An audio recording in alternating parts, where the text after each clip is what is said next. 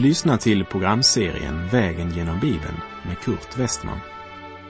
Programmet sänds av Transworld Radio och produceras av Norea Radio Sverige. Vi befinner oss nu i Mika. Slå gärna upp din bibel och följ med. Vi befinner oss nu i profeten Mika bok. Och jag avslutade förra programmet med Herrens varning genom profeten, där han ropar Förkunna det inte i gat, gråt inte så bittert. I Betle Afra vältrar jag mig i stoftet. Dra ut i nakenhet och skam, ni som bor i Safir. De som bor i Saanan vågar sig inte ut. Klagoljuden i Bet Haesel gör att ni kan inte stanna där.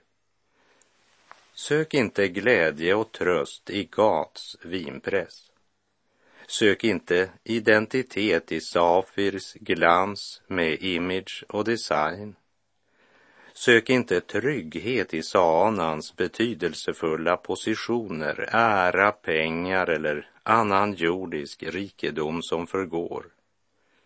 Sök inte trygghet och värme i Beta Esels form för närhet.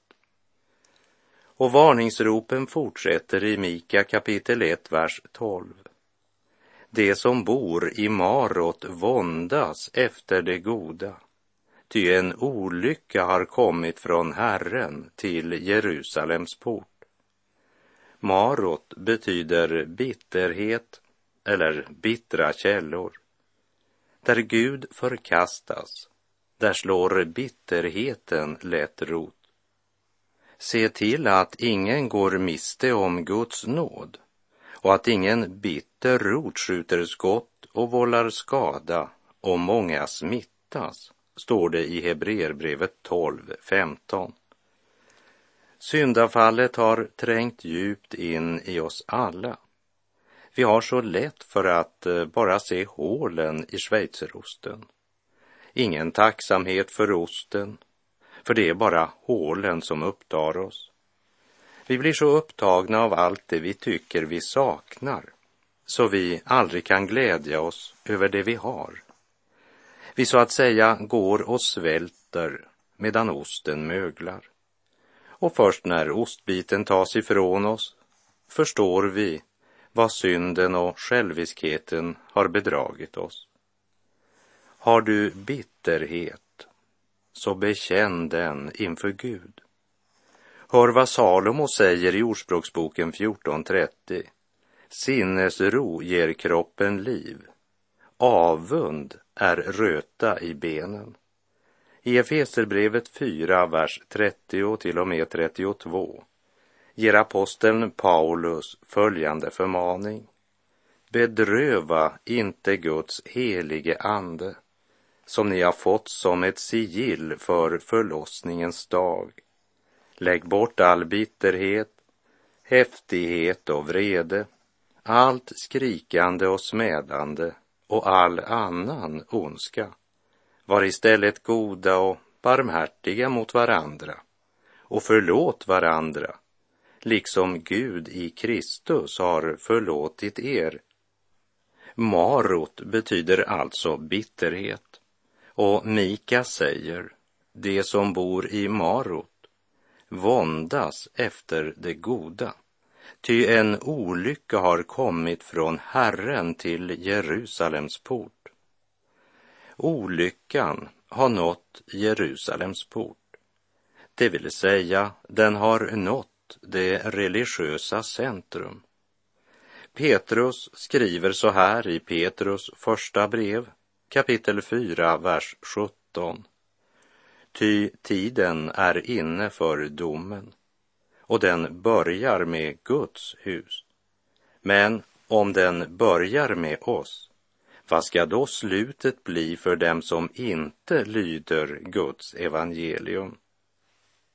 Otacksamma, bittra och klagande gick de och drömde om att de skulle få det så mycket bättre. De våndas efter att få fyllt igen alla hålen i schweizerosten. för då ska de bli så lyckliga. Men till sin förskräckelse får de plötsligt erfara att istället blir osten tagen ifrån dem. Ja, så slutar det för den som vänder Gud ryggen och tjänar synden och bara följer med strömmen. Lever efter sin lust och alltid följer sitt eget bedrägliga hjärtas råd. Själviskhet leder till bitterhet och bitterhet leder bara till olycka. Vi läser Mika kapitel 1, vers 13. Spänn travare för vagnen, ni som bor i Lakish, ni som var orsaken till synd hos dottern Sion. Ty det var hos er man fann Israels överträdelser. Lakis är ett hebreiskt ord av okänt ursprung. Men det har antagits att Lakis, eller Lakis efter den israeliska invandringen i Kanan ändå relativt länge bestod som ett oberoende kananeiskt statssamhälle. Lakish låg cirka 45 kilometer sydväst om Jerusalem. Israels barn tog starka intryck av kananéernas hedendom, deras avgudsdyrkan och moraliska lösaktighet. Istället för att leva nära Gud och vara ett salt och ett ljus för Kanans folk så blev folket i Juda starkt påverkade av kananéerna. Lakish var häststaden med massor av stall och imponerande hästar i mängd. Men trots den yttre glansen så såg saken helt annorlunda ut i Guds ögon. För Lakish var platsen som blev själva den link som förenade Israel och Juda i avgudstyrkan. Men nu är Lakish glansperiod slut. Nu kommer Herren att döma dem för deras synder och de får rådet att försöka fly undan Guds dom, om de nu tror sig kunna det. Spänn travare för vagnen. Inte ens den snabbaste häst kan fly undan Gud när uppgörets stund kommer. Vi läser Mika kapitel 1, vers 14. Därför skall du ge skiljebrev åt Moreset Gat Husen i Aksib har blivit som en lögn för Israels kungar. Moreset Gat betyder Gats besittning. Gat, en gammal välbefäst stad som tillhörde filisterna, Guds folks ärkefiender. Bland annat Goliat kom från Gat. Juda skulle inte bara skilja sig från Gat, men också från allt som var Gats besittning. Ge skiljebrev åt Moreset Gat, förkunna profeten. I det nya förbundet så skriver Johannes i Johannes första brev kapitel 2, verserna 15 till och med 17. Älska inte världen, inte heller det som är i världen. Om någon älskar världen finns inte Faderns kärlek i honom. Ty allt som finns i världen, köttets begär och ögonens begär och högmod över livets goda, det kommer inte från Fadern utan från världen. Och världen och dess begär förgår, men den som gör Guds vilja förblir i evighet.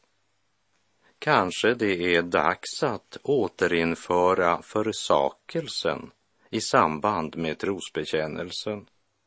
Jag försakar idag djävulen och alla hans gärningar och allt hans väsen och allt hans verk. Jag tror på Gud Fader allsmäktig och så vidare.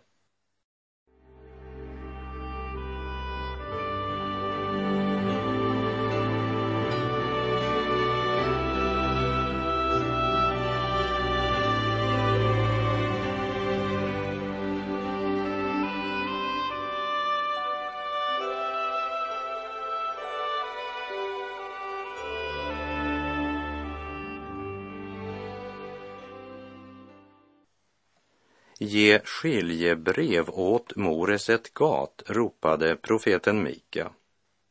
Med andra ord, korset, det ska inte bara stå mellan dig och dina synder till förlåtelse, försoning och upprättelse.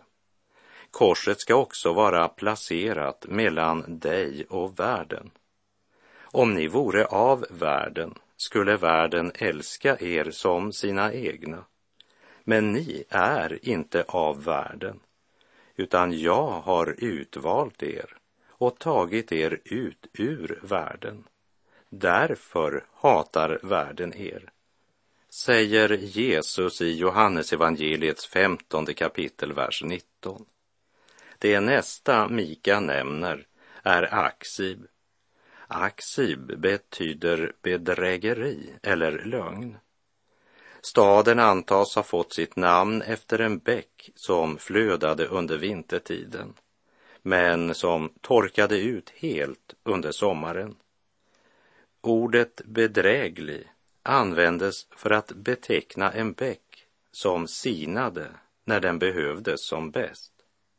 Staden Aksib, lögnstaden, levde verkligen upp till namnet.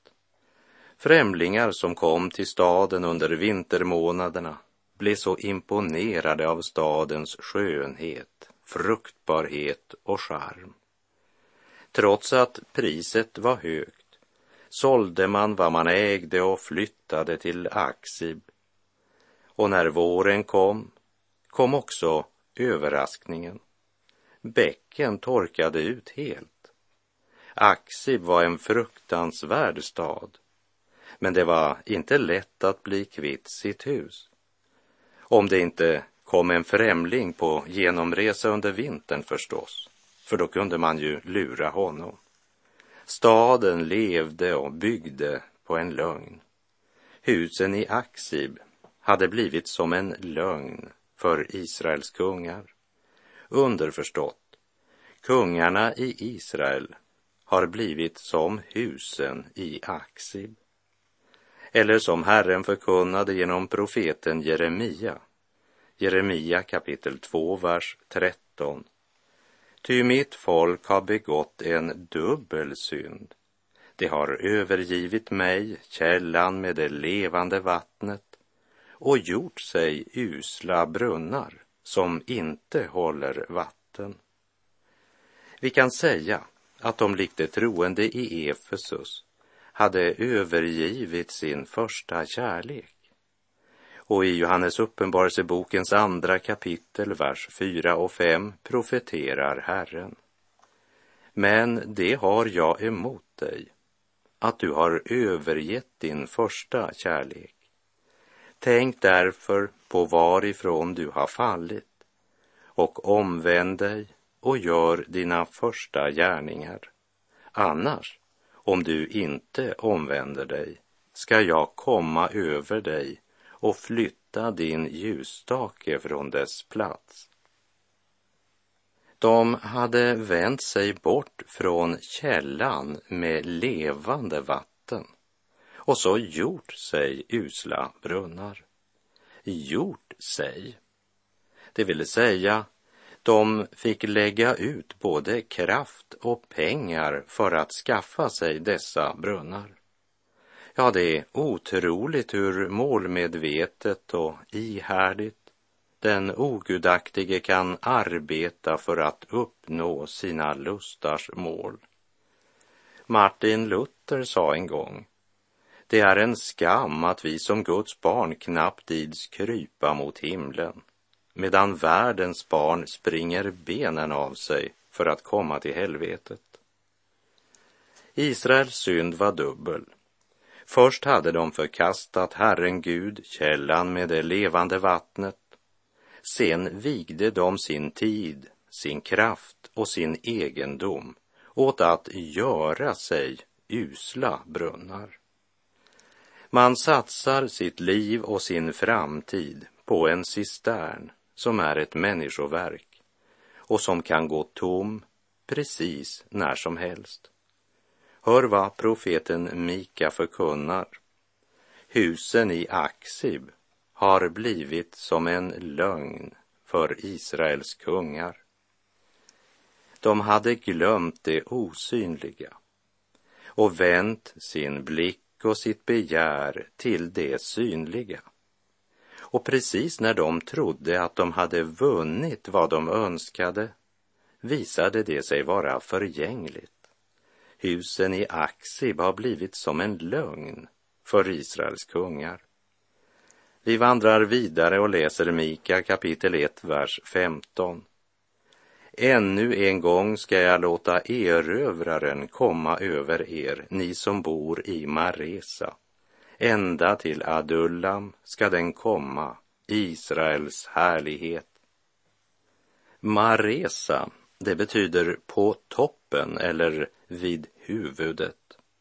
Ni som bor i Maresa, det vill säga ni som förlitar er på ert eget förstånd ni som menar att ni är så kloka. Hör vad Paulus säger i Romarbrevets första kapitel, vers 21 och 22. Fastän de kände till Gud prisade de honom inte som Gud eller tackade honom, utan förblindades av sina falska föreställningar så att mörkret sänkte sig över deras oförståndiga hjärtan. De påstod att det var visa, men det blev dårar. Det var inte längre Gud som styrde deras tankar.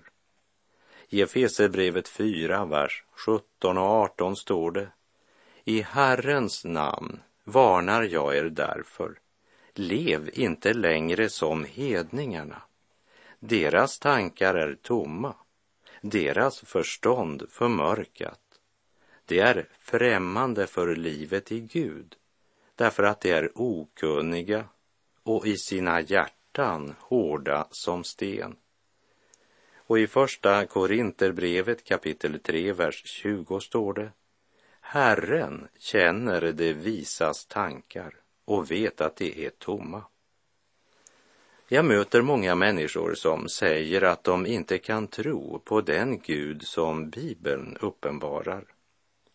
Jag är för upplyst för att tro på en så gammal bok, sa en man. Men Jesus säger i Matteus 6, 22. Ögat är kroppens ljus. Om ditt öga är friskt får hela din kropp ljus. Men är ditt öga sjukt ligger hela din kropp i mörker. Om nu ljuset i dig är mörker, hur djup är då inte mörkret? Maresa betyder vid huvudet. Och Herren förkunnar genom profeten Mika. Ännu en gång ska jag låta erövraren komma över er, ni som bor i Maresa och då ska allt de förlitade sig på rasa som ett korthus. Stolthetens murar läggas i grus i ett ögonblick. Den mänskliga visdomen visar sig vara dårskap när man inte räknar med Gud.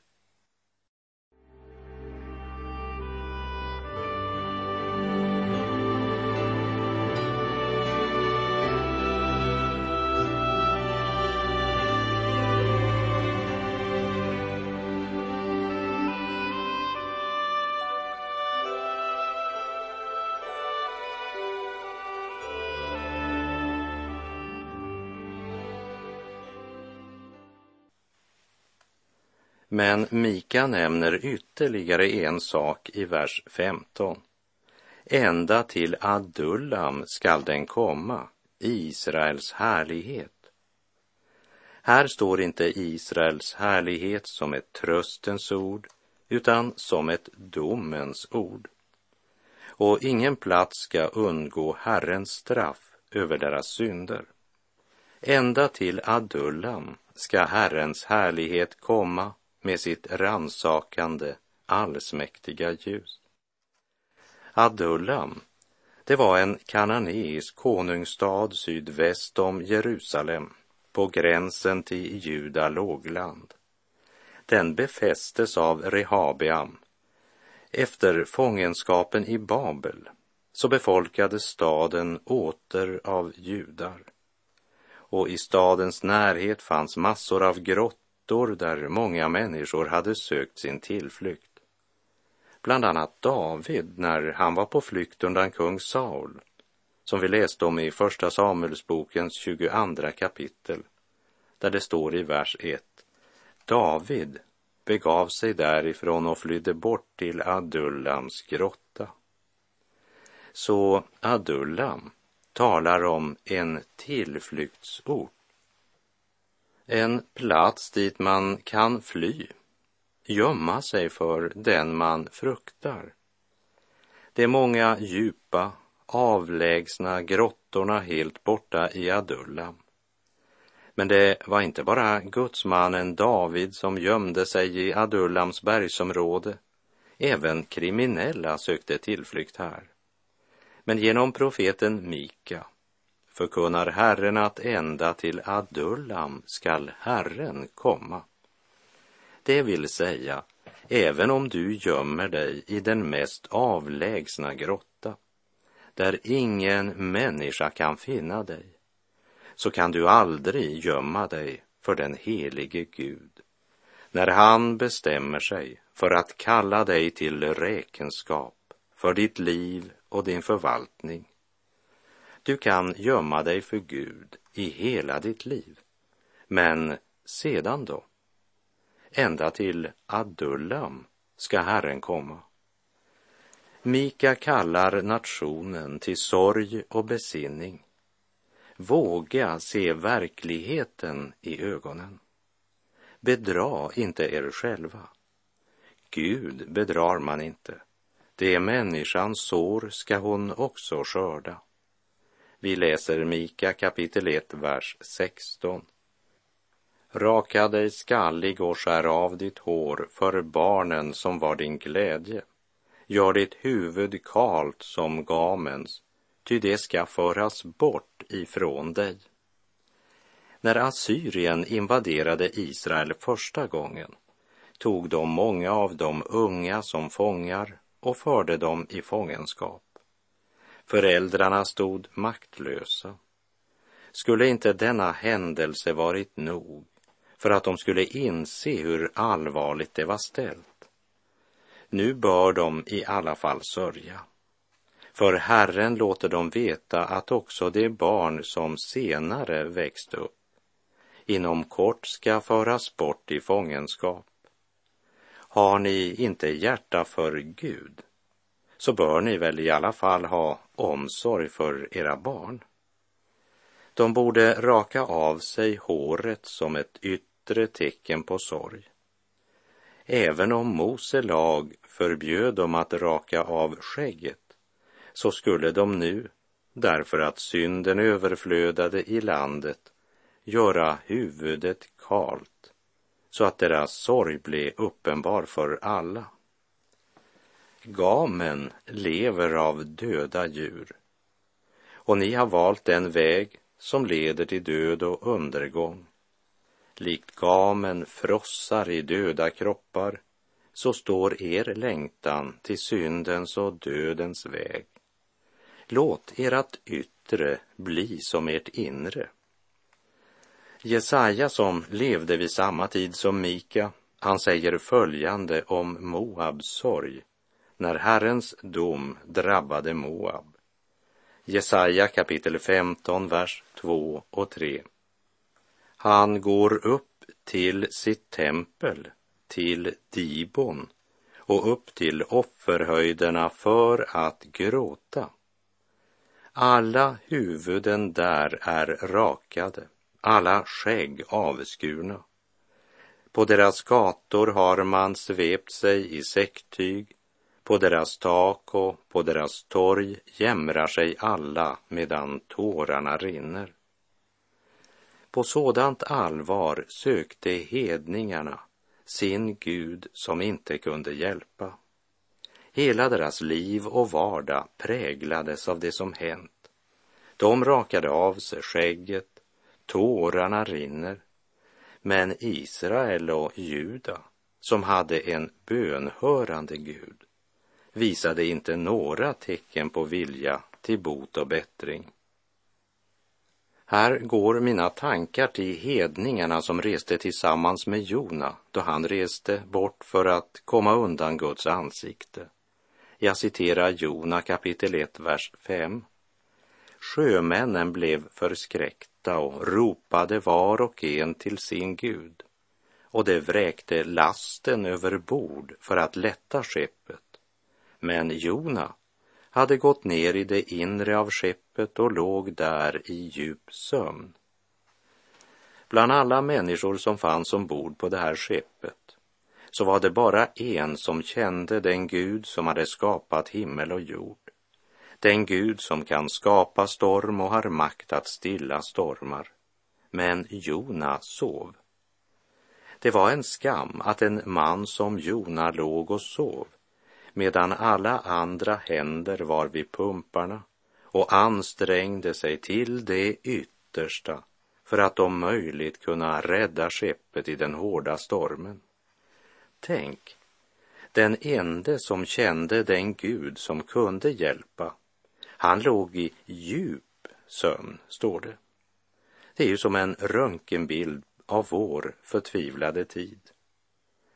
Och genom Jesaja säger Herren att Moabs folk, de tog livet på allvar, trots att de inte kände den ende sanne Gud.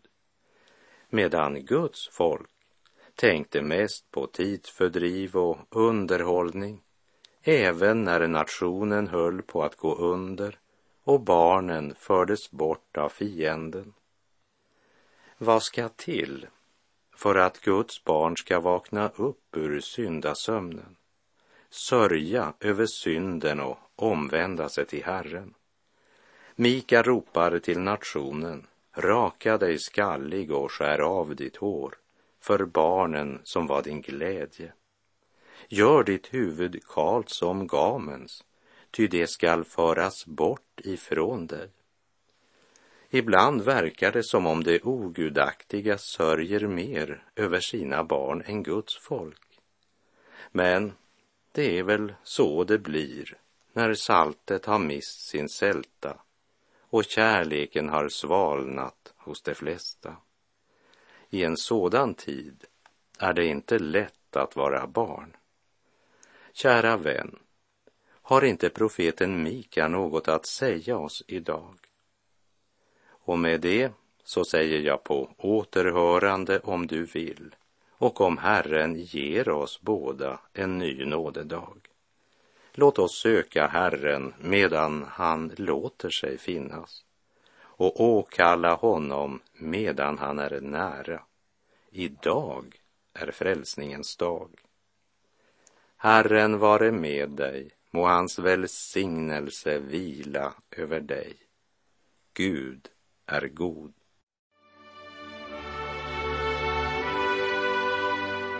Du har lyssnat till programserien Vägen genom Bibeln med Kurt Westman som sänds av Transworld Radio. Programserien är producerad av Norea Radio Sverige. Om du önskar mer information om vårt radiomissionsarbete så skriv till Norea Radio Sverige, box 3419 103 68 Stockholm. Adressen är alltså Norea Radio Sverige, box 3419. Postnumret 10368 Stockholm.